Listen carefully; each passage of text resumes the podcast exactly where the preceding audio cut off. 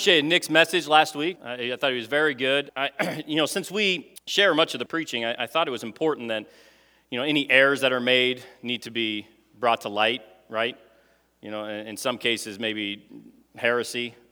um, he made the statement last week, I think, from Heather making a transition, read greater than Clarkson. I think that needs to be cleared up a little bit, right? My grandma also would, would have made mention as he was describing my name. He, he had mentioned me last week as he was describing my name. He, he had said all these great, wonderful things about me. But my grandma used to give me these, I don't know if when you were a kid, these little name cards.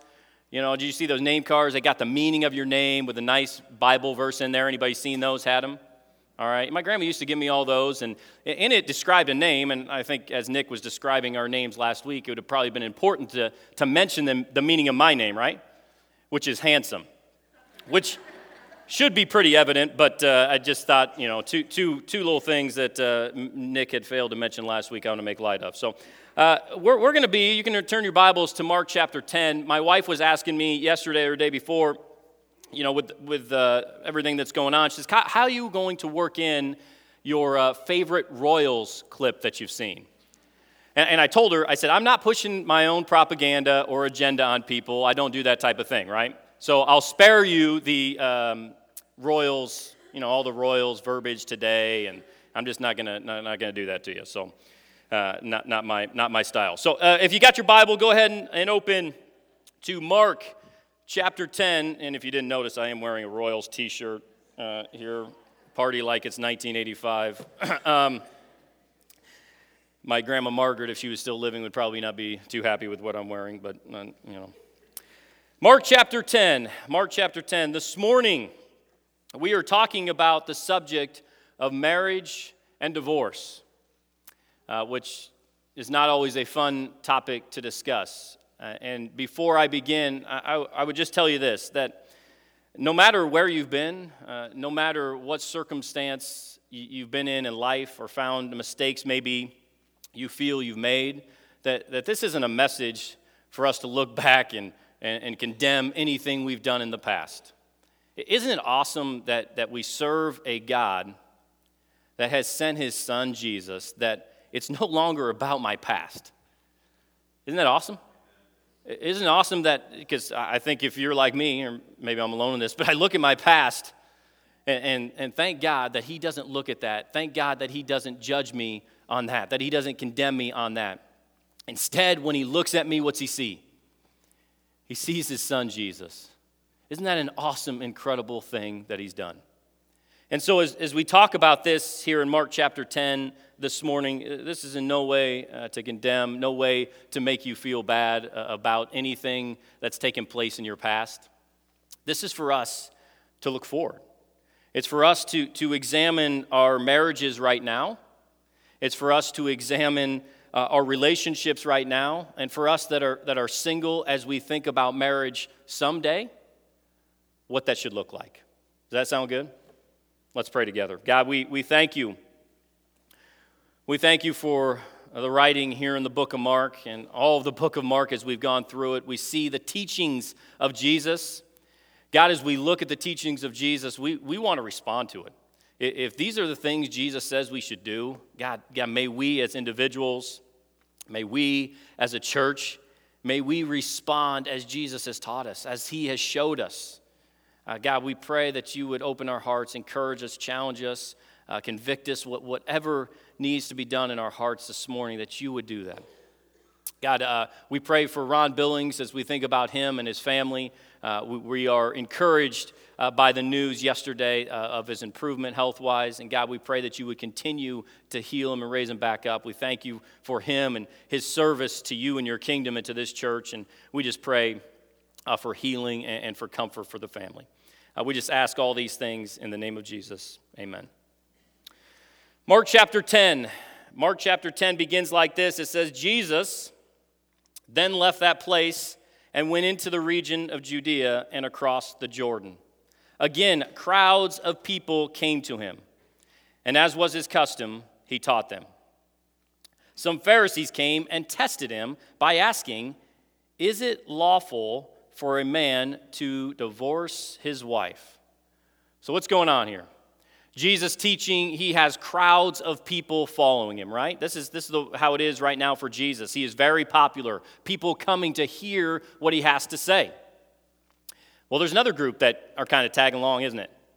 The Pharisees also showing up here. Now, if you know anything about the Pharisees, are they interested in what Jesus has to say about divorce? Well, probably in some aspects they want to hear him, what he has to say, but they are always trying to test and to challenge Jesus. They're trying to trap him. You go all the way back through the book of Mark and look through the Gospels, their end goal is that they want to see Jesus murdered. They want to see Jesus dead. And so their intentions are not that, oh, let's sit at the feet of Jesus and let's learn. That's what's going to happen. But, but their intentions are, how can I trap Jesus? How, how can I catch him in something? So they come to him with this question of divorce. And as you read through this, you, you see this is, wasn't just an issue in the day of Jesus, it was an issue in the day of Moses as well. And as we look at our own day, it's an issue today, isn't it? I, I, I uh, had found some statistics, and this is uh, some statistics I'll share. In 1970, there was a census that there were 500,000 couples living together outside of marriage. That number increased in the last census to 5.5 million. Uh, from the years 1964 to 1975, the divorce rates doubled in America. 40% of American children grow up in one parent households. 60% spend part of their childhood without a parent. A third are born out of wedlock. Again, not st- statistics to condemn, to make anybody feel bad. It, our past is our past, and thank God He doesn't judge us on it. Thank God that we are a new creation in Christ, and thank God that He wants us to grow every day to look more like His Son Jesus. But they're sobering statistics of the world in which we live. They're sobering statistics not only in the day of Moses, in the day of Jesus, but today as well. Because we don't have a proper view of what marriage is to look like. And, and, you know, these statistics hit home for me. You know, I, I grew up uh, in, you know, a family uh, that was divorced, that was broken. And I, from the age of five, um, when my parents divorced, it has had a huge impact on me. And anybody, I think, that would come from that family, Simon and I, who, who comes from, he's not here today, but who comes from a similar background, have talked a lot in the last two or three weeks about the profound effect it has on children from that background. And if you've come from that background, you understand what that's like. And for me, you know, growing up, those years were definitely difficult. And I think back, and you know, you, ask anybody if they had any, you know, good experiences in junior high. Did, has anybody ever had a good experience in junior high? Looking back, no, not good experiences. But I remember my junior high experience, not a pleasant one. And I remember many times laying in bed and just asking God, bring my parents back together. You know, bring my parents back together. And I would many nights cry myself to sleep, just praying and hoping that this would be the case. Now, obviously, that was not the case. God had bigger plans for our family. And again, we, we don't look at our past to judge, we don't look at our past to condemn. We look at our past that, and, and any of us who have been in that type of situation, have come from that type of background, who maybe have come from a divorce ourselves, would all probably agree that we've learned quite a bit through those circumstances, haven't we? that sometimes the most difficult circumstances in life are the cir- very circumstances that God uses in your life more than any other for His kingdom, to grow His kin- kingdom, to impact people for His kingdom. And so, while we, we think and uh, maybe some of our past are hurtful and hard to dwell on and think on, God wants to use those things, whatever they might be. Mistakes that we've made, made situations we've come from, God wants to take those situations and He wants to impact His kingdom greatly for it. Amen? Amen. This morning, we want to talk about the biblical view of marriage. And I, I, love this because these guys come to Jesus and they ask him, Jesus, really what they're looking for is Give me a reason we can get divorced. We, we, is it lawful for men to divorce their wife? What they're really looking for and what they're really wanting is just excuse that, hey, you know what? This didn't work out. Let's go on. Let's move on. Let's do our thing. See, they viewed their view of marriage in this day was more like a contract, right? And if this contract didn't work out, much like you probably, hey, if you work for a company, you probably have some sort of contract. If that contract doesn't work out, if you don't fulfill your end of the agreement, what's going to happen? You're going to lose your job, right? Company's going to move on or whatever else. Their view of marriage was much like a contract. That if your spouse was not fulfilling this contract, then you had every right to move on. Now, I, I don't know about you, but I've been married 12 years, and I would think if you'd ask my wife, I won't throw my wife under the bus, I'll throw myself. If you'd ask my wife, that there have been times when I probably haven't fulfilled what she envisioned when she married me, right? I know that's hard to believe, but there have probably been times like that, okay? If we would treat things like a contract, like these guys wanted to treat it, it'd be easy to get out of, wouldn't it? It'd be easy to move on from it. And so these guys are, are thinking, okay, Jesus, is it lawful for a man to divorce his wife? And Jesus wants to flip it around. Jesus wants to take this discussion of divorce and he turns it into a discussion on marriage. Now, we, as we look at Scripture, we want to understand is it important what Jesus says about anything? It is. And in Mark chapter 10, this is the longest portion on marriage and divorce that Jesus ever speaks on the subject. So I think it's very important that we look at it and see what he has to say. We want marriages that are Christ centered. We want marriages built on the Word of God, on what God says a marriage should look like. Uh, there was a book several years ago. The book was by an author by the name of Jim Collins. And Jim Collins had written a book, and this book was called Built to Last. And it was a business book. It was a business book on how to build your business so it would last through any circumstances, whether it be, you know, an economic crisis or whatever, but you would build a business that would last for as long as you wanted it to last. Okay, it was a great book, got great reviews. Well, a few years later, Jim Collins writes an article. And the name of this article was Built to Flip. And it was an article about the, you know, the internet age had come upon us and people were building businesses, right, startups basically with the idea in hand that you would just flip the business. You would learn from it, you'd do this, you'd sell it as quick as you could, and move on to the next. And sociologists have said that's much how we treat marriages in today's culture, in America today. With this mentality, okay, we'll do this, we'll learn from it, we'll move on to the next. Now, no doubt, many of us, if you've been married before or you've been in a relationship before, you've learned things from those relationships. And I think God wants to teach us and show us things from those relationships, and that's important. But I think in the end, what God is looking for and uh, what He's looking for in marriage is He's looking for that marriage that is built to last, right? And so He says here, they come up to Him, and again, some Pharisees came testing Him and asking, Is it lawful for a man to divorce his wife? Here's Jesus' response what did Moses command you? He replied. They said, Moses permitted a man to write a certificate of divorce and send her away. Okay, so what did Moses tell you to do? Well, Moses said, write a certificate. Now, eh, what, what this meant is a certificate was one that in this, again, in this culture, a man, if he was not happy with the way the marriage was going, would just simply give his wife a certificate and he would move on. There was no judge, there was no jury, there was no court of law that he had to go to. A man would just simply, hey, you know what? You're not fulfilling the contract. I'm going to move on and get out of it. Okay, so he would give the certificate. Now, the certificate actually was given to the wife so it would protect her a little bit, okay, in this culture. So if she had the certificate, she was then free to remarry. Or if she had the certificate, it would prevent the husband, if let's say the kids all of a sudden come up, they're a little wealthy, taking care of mom, dad wants to come back in the picture. Eh, no, he can't come back and claim this, this marriage and this family. Okay, so the certificate was given to really protect the wife, but really an out for the man in this circumstance. So here's Jesus' response to it.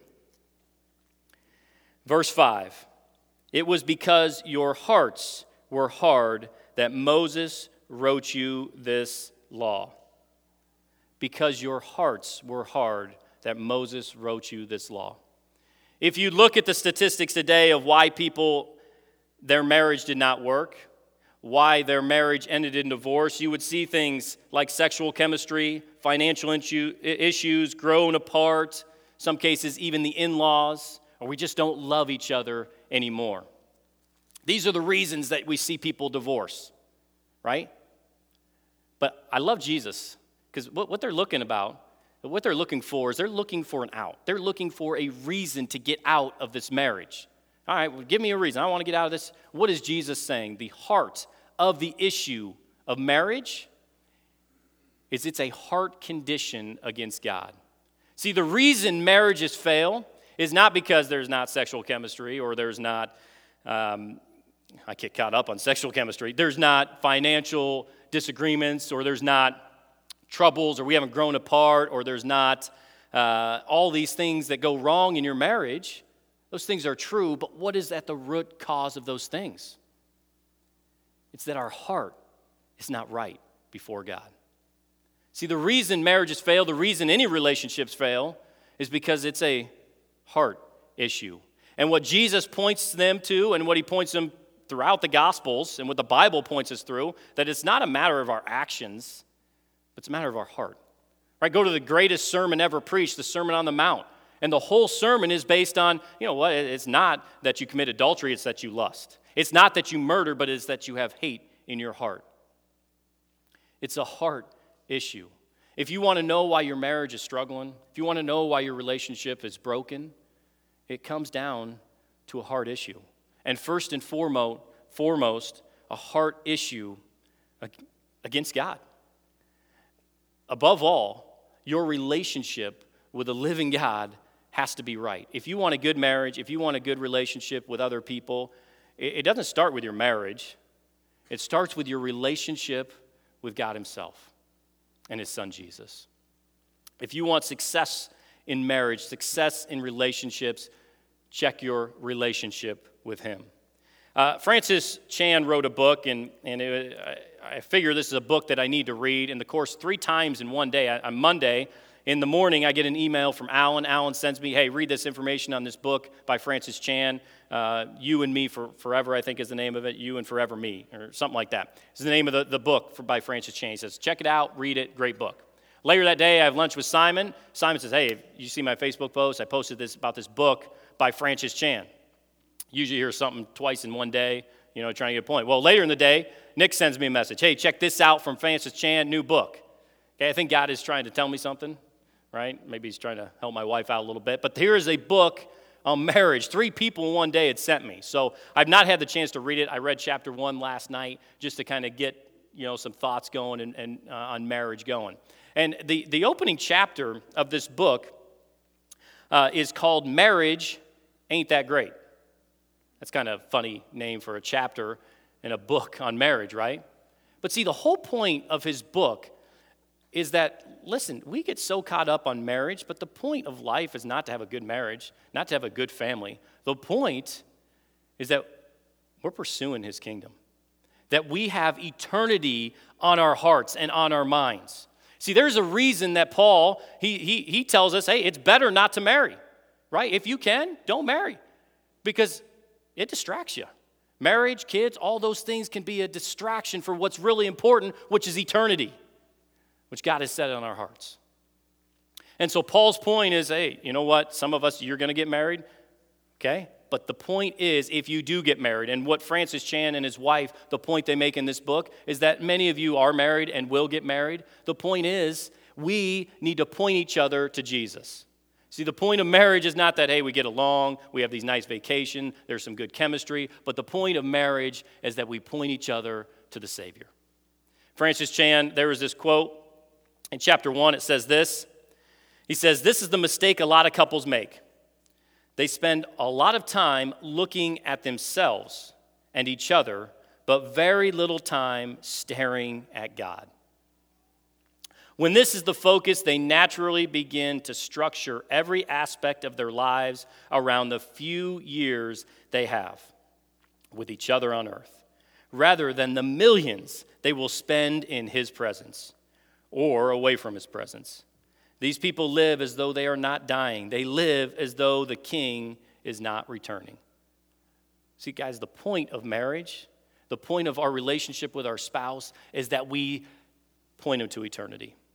See, marriage is great. I mean, uh, having a partner is great, but the purpose is not that we get distracted, we do our thing, we take our kids to, to their T ball game or whatever else it might be, but that my wife and myself and our kids, we have eternity on our minds and our hearts, that we have a kingdom focus.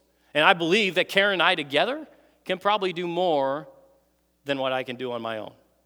But it's easy to get distracted. Kids, spouse, we get distracted. And so, our, our challenge and encourage, encouragement for us is man, in our relationships, may we encourage and challenge our spouse to look at Him. May our, our marriage not be set on our here's our next vacation, here's our next whatever, but have eternity. The things that we do now are going to impact all of eternity. May we challenge each other in that way. It is a hard issue. It was because your hearts were hard that Moses wrote this law. First and foremost, it is a hard issue against God. And secondly, it is a hard issue in your marriage against your spouse. I, I uh, coming from a broken home, one of the things that, that really was important to me is finding people in my life, mentors in my life, where I could look at them and say, that's the type of marriage and family that I want. And anything in life that's important, isn't it? If you want to be great in whatever work you are you do, it's important to look at somebody else who's done it and follow that. If you want to be great in raising your kids, find other people who have had success in raising their kids. Right? I look at Bob and Debbie Short as great examples in raising your kids. That one's trouble, but other than that, they're pretty good kids. Same way in marriage for me, I wanted to find people that had a marriage that I aspired to. And I, I, think of two families early in my marriage that I really looked on. It was Rick and Rhonda Gentosi and Randy and Sherry Nesbitt. And I, I admired him for two things. One, I said, I want that type of family, I want that type of marriage. And two, there was an individual, one of the spouses in each one of those marriages that had come from a broken home. And I said to myself, they had come from a broken home. They have a solid marriage, a marriage that I want, a family that I want as well. And so I, I spent time with them, right? I asked for advice. I looked for things. How can I improve my own marriage? What are the things that I need to do? One of the things that stuck with me was something that Randy and Sherry had said. They said, Kyle, marriage is not about compromise right? You probably hear it all the time hey, if you want to be successful in marriage, you need to compromise. You need to give in here, give in here. That's not the point of marriage. The point of marriage is to outserve. The point of marriage is to outgive. The point of marriage is to outlove. Or if you're, you know, touchy feely like Tim, maybe out hug, out kiss, all those type of things. But the, the point of marriage is to really outserve the other person. Marriage is not 50 50, marriage is 100% me outserving my spouse. And you know the kind of response that you get when you outserve, when you serve 100%, right? What is the response your spouse gives you? Man, they begin to soften. Their hard heart maybe begins to melt, and their response becomes much the same way. I hate to give examples from my own marriage, especially when they make me look bad, but uh, Friday I came home and um, you know I, I greeted my family, and then I played with my son for a while in the basement and then we went over to some friend's house, watched the Royals win. That was highlight of the night. Uh, watched the Royals win. And then later that night, kids are in bed, and my wife says to me, says, Kyle, uh, just want to let you know that when you came home, you gave both your daughters kisses, and then you took your son, you went to the basement, and you played for a while. Now, I had no ill intentions, all right? You know, I wasn't ignoring, I didn't mean to ignore my wife, but had I done it? Yeah. I greeted each of my kids, but had not done the same with my wife. And she called me out on it later that night. Now, she did it in a very loving way, but she could have, right? When we're wronged, this is my response when I'm wronged. You wrong me, I'm to wrong you back, right? You get me, I'm to get you. Her response could have been she could have been, you know, mean to me or whatever else, but she was normal all the night, you know, very loving, whatever else. Uh, you know, we had a great night, good time with friends, come home that night and just very matter of fact, hey, I want to just point this out. And see, my response, much the same way, maybe not initially, I'm like, oh, you know, whatever. But my initial, as God begins to work in my heart, I'm still a work in progress, I, right? What, what a response that way. Instead of her, if she had responded in such a way that, you know, oh, I'm going to get even with him, I'm going to do this, this, what would have been my response back? Same way, right? We would have been fighting, whatever else, come to blows. It would have been, all, you know, been a terrible night with hanging out with friends. But because she responded, right? Marriage not about 50 50, marriage not about compromise, but about me giving 100%. And when we do that, when we outserve, outlove, outgive our spouse's response, man, to do the same thing in return. I think that's how God has designed it. That marriage is not compromise, marriage is not about 50 50. Marriage is about you giving to your spouse. I, I, one of the greatest books I ever read, I shared this quote many times, but it's in The Purpose Driven Life by Rick Warren. And one of the opening lines in the book says, This life is not about you.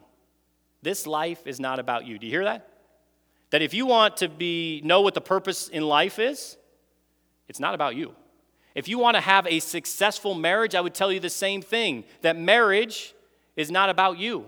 So many people are looking for what they can get out of it, right? Looking for fulfillment, looking for, oh, I want to be happy, I want to, you know, rock in these rocking chairs when we're old or whatever people, you know, whatever. We want to do all these things, but, but marriage is not about you. Marriage is about giving 100% to your spouse. First and foremost, it's about your relationship with Him, our Savior. And secondly, it's out serving, out giving, out loving 100% to your spouse. And when we do that, man, our spouses response to that? Man, much the same way.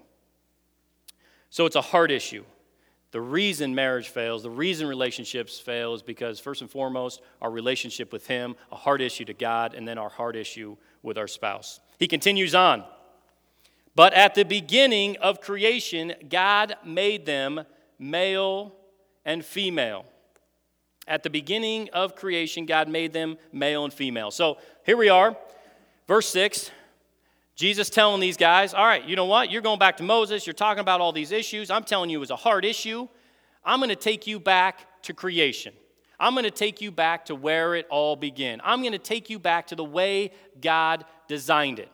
And so, what Jesus does, he says, All right, let's go back to creation. You guys want to talk about man. You guys want to talk about can he do this? Can he do that? Can he get out of his marriage? Let's go back to creation and see how God has designed marriage. And we see it right here between male and female. Okay, this isn't a long discussion on uh, what the biblical view of marriage is, but it's very clear that Jesus points us back to creation here, that it is between male and female, right? But on top of that, see, these guys wanted a contract. These guys wanted a way out. And what Jesus is pointing him to is that marriage is not about a contract, marriage is a covenant. And it's a covenant that I created. Okay? Marriage is something that I have created, not man. See, when man creates something, we create it like this contract. You don't do this for me, I don't do that for you, all we can end the contract. But when God creates a covenant, well, that's a little more serious, isn't it? It's a little more binding. Listen to what it says here. For this reason, and we're talking about Genesis now, Jesus quoting out of Genesis, for this reason, a man will leave his father and mother and will be united with his wife, and the two will become one flesh. So you are no longer two, but one. Okay, I love this. He's first of all, he's telling us about priority in our marriage. You are going to leave your father and mother, and you're going to be with your spouse. The priority in your earthly relationship should be first and foremost with your spouse. You can hear, I've got a friend, and he talks about uh, he got a divorce several years ago. And he says, One of the reasons my marriage failed is because every time I went, something went wrong, I went back to my parents. And I went to stay at their house. I talked with them. I didn't talk with my spouse. And the priority in relationship with his parents, right? And his marriage failed. Same way, if you have kids or you're going to have kids someday, the, priori- the priority in your relationship should be with your spouse first, and then your kids. Prioritize your relationships. It should always be the spouse first. And it's when our kids start ruling our families, right? All of a sudden, we, instead of a kingdom focus, we're focused on them getting to their games or doing this or that. We skip church, we do all these things because we're kid focused and not kingdom focused. And it's important to prioritize your relationships. First and foremost, with your spouse. Your marriage will be better off, you will be better off, and your kids will be better off if there is a priority of relationships in your family. God first, spouse second, and then kids. Uh, great quote. Uh, this is by Theodore Hesburgh. He said this The most important thing a father can do for his children is to love their mother. The most important thing a father can do for his children is to love their mother. Priority in relationships. It is going to benefit you, it's going to benefit the kingdom, and it's going to benefit your children as well if you have a priority in your relationships. It is because your hearts were hard, but at the beginning, God created, uh, made them male and female. For this reason, a man will leave his father and mother, and he will be united to his wife this word means shall stick. It's a bind, it's a, it's a this idea of being joined together, bound together. See, when upon marriage, when you marry someone, isn't that an incredible concept? That two shall become one. No longer two people. You are one person. One person joined together. It's a permanent thing. It's an exclusive thing. God has designed marriage as permanent and exclusive. And he goes back to creation to show us exactly that. He continues on in verse 9 Therefore, what God has joined together, let no man separate. Marriage is not a contract, it's a covenant. And who is a covenant by? It's by God. Listen to that right there. Therefore, what God has joined together, Who's joined them together? God Himself. And what God has joined together, let no one separate. If God has brought us together, it is a covenant. A covenant not by man, but a covenant by God. See, we treat it like a contract, right? And I, am a Royals fan, obviously. And the Royals signed Omar Infante this year to like a four year, $10 million a year deal okay? And he was terrible all year. He had a big home run the other night. But it was a contract. Well, when you give a contract to somebody, what are you expecting? You're, expect, you're expecting them to perform. And if they don't perform, you look for any way you can get out of that contract. And the Jews at the time of Jesus, they were doing exactly that. The reason they came to Jesus is that, hey, this, my spouse is not fulfilling this contract. How can I get out of it? That's really the question. They want to know, Jesus, can I get out of this? I want out of this. Any way that they could. But marriage, as God has designed it, is not a contract, it's a covenant. And a covenant, well, a covenant is permanent. A covenant is a little more important. See, we see here that a fa- you will leave your father and mother and you will join your spouse, and the two will be one in God's eyes, permanent exclusive, covenant, not a contract. Marriage is not about this, this, you know, this feeling. Marriage is not about this uh, human connection. Marriage is a divine joining. Okay? Marriage is not a human connection, it's a divine joining. And I don't know if you're like me, the first time you know, I touched my hand's wife, and that little feeling went through me like that, you know. I mean, so uh, th- those aren't bad. That's not the point, isn't it? That's not the point.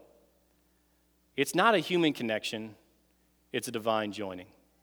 I think of a friend I have, uh, and you know, we went to high school together, and I saw on Facebook, and his, his first marriage ended, and he was on Facebook talking about his new relationship. And he's like, "Oh, you know, this is great. This is how it was supposed to be the first time, right?" And I'm like, "Man, give it some time. give it some time, bro. That's it's not gonna be that way. Trust me." Not that I don't have a great marriage, there's a lot of sparks flying and all that, but, but we all know that we've been in a relationship. It's not like that first time you, you know, touched hands over here, right? Because it is not a human connection. Marriage is a divine joining. And sure enough, that relationship ended. Uh, he since uh, gone on got married, but the point remains Marriage is a divine joining. I get asked the question, uh, especially my time when I was the youth pastor, you know, Kyle, how do I know if this is the one for me? How do I know if this is the one I should marry? And it's a good question for anybody that would be single. How do I know if this is the one? Right? Well, I, I, I'm of the thinking, you know what? If she loves Jesus and she reflects that Proverbs 31 woman and she has a kingdom focus, man, you can't go wrong. Go for it, right? But if she doesn't have those three things, then no, she's not the right one for you. That should be the focus. She, she's got eternity set on her heart. She has eternity set for you guys. She's got a kingdom focus. She loves Jesus, and she looks like that Proverbs 31 woman. Well, yes, by all means. Simple. Because once we get married, it's not about that, that human connection, isn't it? And anybody who's been married for, for some time in here, and this isn't to throw anybody that's older under the bus, but when you've been married for a lot of years, right, you, you recognize that you know, your spouse may not be the same person you married. We change, hopefully for the better a lot of times. But there's this covenant in place. This covenant, it is a divine joining by God. John Piper talks about this, and he has a new book coming out as well. And in it, he says, Covenant keeping is the meaning of marriage and not romance. Covenant keeping is the meaning of marriage and not romance. Is romance great? Yeah. But you know where romance blossoms from? You know where it comes from? Covenant keeping. And when you're in a marriage and there is that covenant keeping, will romance bloom? Yes, absolutely. Has there been times when there's been struggles in our marriage? Karen, don't answer that. All right, so yeah, there's been times where there has been struggles in our marriage. But both of us made a commitment a long time ago, you know, we don't even utter the words divorce. Those words have never come up in any, in any argument we've ever had because we believe in this covenant, this joining by God, that this is God ordained, not us. This isn't a contract that just because I'm not fulfilling it, she can run out on me, and I don't fulfill it a whole lot more than she doesn't fulfill it. It is a divine joining. The, the prime example that we get of this covenant relationship is found in our relationship with Jesus. See, if you read and you would look at Ephesians chapter 5, it, tells us that the relationship that Jesus has with his church is much like the marriage relationship. We are his bride. Isn't that awesome? We are his bride. And I heard John Piper say that anytime he gets asked the question, so can I divorce, divorce, divorce my spouse? He says, well, can Jesus divorce you? Right? Isn't that awesome? That no one can snatch him, snatch us out of his hands. That Jesus will never leave or forsake us. And I would imagine as I look around the room, there have been times, by earthly standards, well, he had every right to do that. But that is the covenant that we have. It's the new covenant, the covenant that God has given us in Jesus. Never leave or forsake us. No one will ever snatch us out. He loves us that much.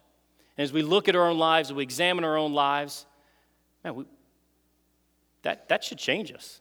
That, that's the kind of thing that should keep us kingdom focused. That, that's the kind of thing that should help us set our hearts on eternity, this covenant that we have with Him.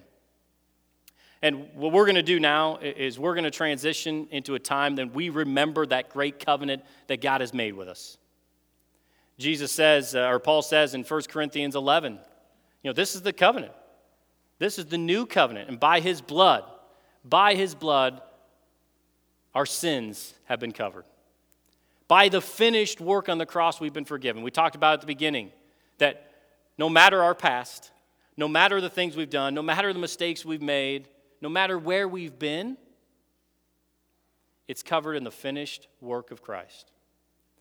And what we want to do this morning as we prepare to take communion is we want to examine our heart. The Bible tells us to examine our heart. And if your marriage is not right, I would tell you first start by getting your relationship with Him right. Because working on your marriage without having a right relationship with Him ain't gonna last. Get your heart with Him right first. And if there's sin that needs to be confessed, confess it to Him. And then get your marriage right or get whatever relationship that needs to be made right, made right. We have a covenant that cannot be broken. It cannot be broken. Jesus has gone to the cross. Jesus has paid the price once and for all. And what an example. That, that picture of what he's done is to be a, a picture of what our marriage is to be like once and for all, right? Not to be broken.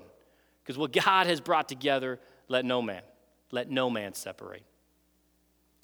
May we dwell on what Jesus says marriage is. May we look at what the Bible says marriage is. Be covenant keepers. Be people who seek the best for our, our spouse first. Uh, my hope and my challenge for us as Creekside is that we have the type of marriages that when the world sees these type of marriages, they see Jesus. Right? That's what a covenant marriage is to look like. A covenant marriage should point people to the covenant we have with God through his son Jesus. Amen. Let's pray. God, we thank you. We thank you for Jesus. God, where would we be? Where would we be without him? God, we, we thank you that you do not look at our past. You do not look at the mistakes we've made. But God, when you look at us, you see Jesus. God, what joy should fill our hearts. God, what a thing that you have done. We shouldn't help but be able to want to tell the world about this because of this great thing you have done. And because of this covenant you have with us through Jesus, God, God may that, that impact our marriage. And may we look at this covenant that we have in our marriage that it's not by man, it's not a contract, but a covenant that you, you have joined. And God, may we, we take that serious. And God, may when the world look at Creekside and the marriages within Creekside, God, they would see you. They would want you. They would want that type of marriage. And it's not by anything we do, but by you alone. God, as we take communion here, we, we want to remember the blood of Jesus that was shed for us. That past, those things that I've done. God, that, that, was, that should have condemned me to hell. That should have been the end of me.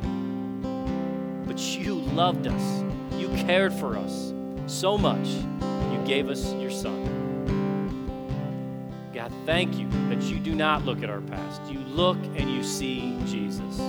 Thank you for your son who spilled his blood to cover my sin, whose body was broken. Thank you for the finished work at the cross, that I am a new creation in your son Jesus.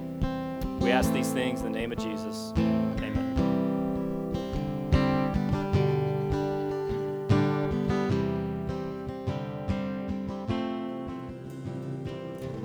Let's pray together. God, we, we thank you uh, for Jesus. God, we thank you for our glorious King. God, we, we long for your return. God, help us to keep eternity and your kingdom in mind in our lives, in our marriages, with our kids. May we be kingdom centered. God, we, may we take this idea of, of a covenant marriage serious. God, that uh, you have designed it, God, that the, the world would look at it, they would see you, your own covenant with your church through your son Jesus. Uh, God, uh, help us to love you first and foremost, to love our spouse to love our kids. We pray it and we ask it in the name of Jesus.